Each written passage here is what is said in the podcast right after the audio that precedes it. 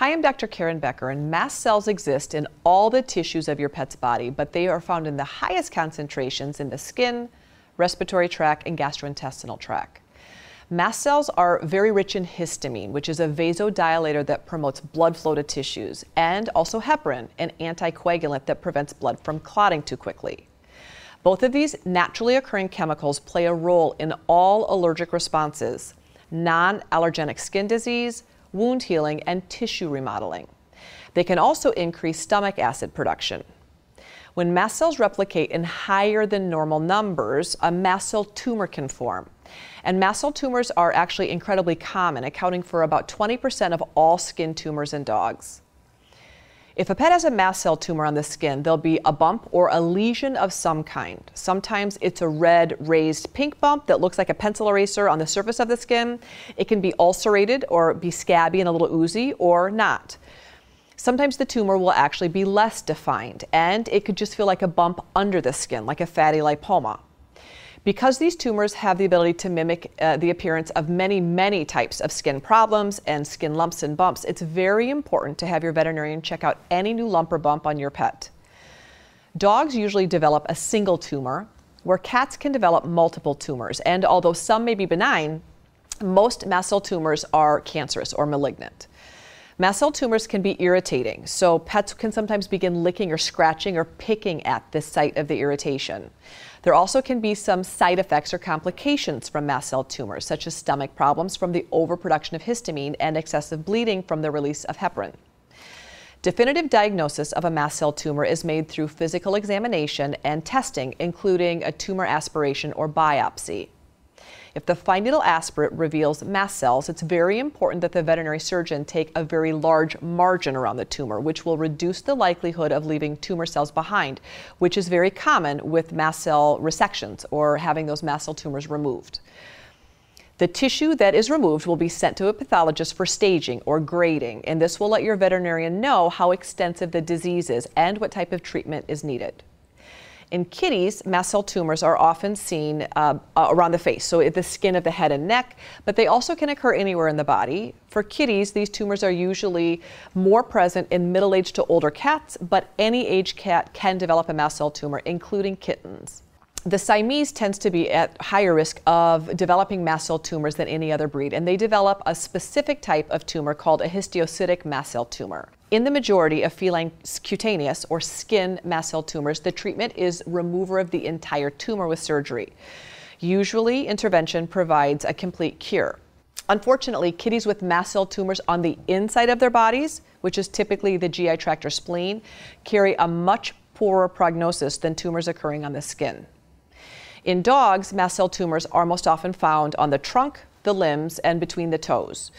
The tumors are seen more often in certain breeds, including the Bulldog, Boston Terrier, Boxer, Pug, Labrador, Golden Retriever, Cocker Spaniel, Schnauzer, Staffordshire Terrier, Beagle, Rhodesian Ridgeback, Weimaraner, and Shar Pei. Prognosis for dogs depends on the tumor location, the extent of the tumor, the grade of the tumor, and the type of treatment given.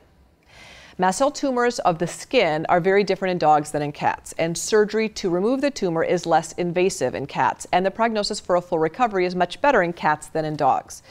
Mast cell tumors with generally poor prognoses are those on the muscle, in the mouth, or in the internal organs, or mast cells of the bloodstream or bone marrow. And ulcerated tumors carry a poorer prognosis than tumors that are not open and bleeding. Mast cell tumors that cause GI ulceration or are large, fast growing, or recurring also carry a much poorer prognosis. Mast cell tumors are typically graded on a scale of 1 to 3 in dogs, with a grade 3 being the most serious and carrying the worst prognosis for recovery.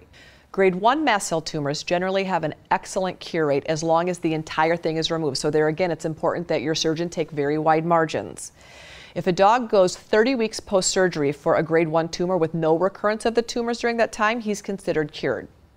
Even with aggressive surgery, the recurrence rate for a grade 2 mast cell tumor is about 20 percent.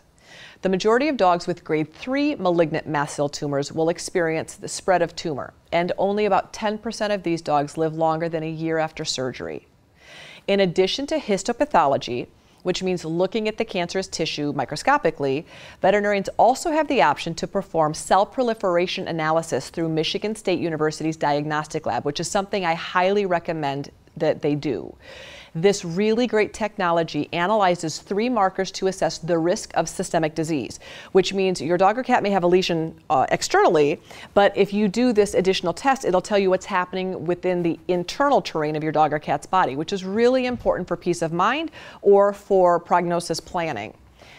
Veterinarians using this technology to help formulate a treatment plan will have a much more accurate blueprint of what's really going on with mast cells deep within the patient's body. So if your pet has been diagnosed with a mast cell tumor, I recommend that you do this additional test.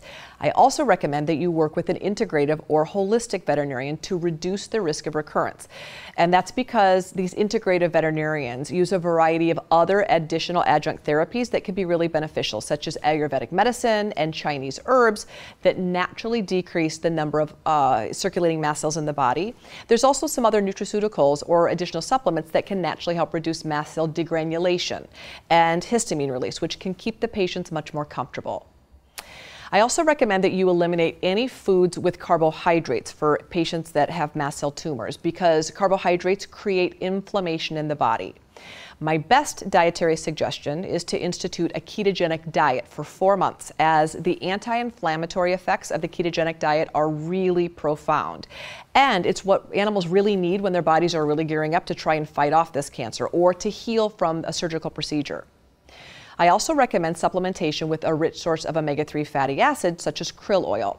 I absolutely recommend that if your pet has been diagnosed with mast cell tumors, that you never vaccinate them again. Additional vaccines can prompt a massive inflammatory response that can spur on additional mast cell tumors. So, from this point going forward, if you have a dog or cat diagnosed with mast cell, we recommend that you titer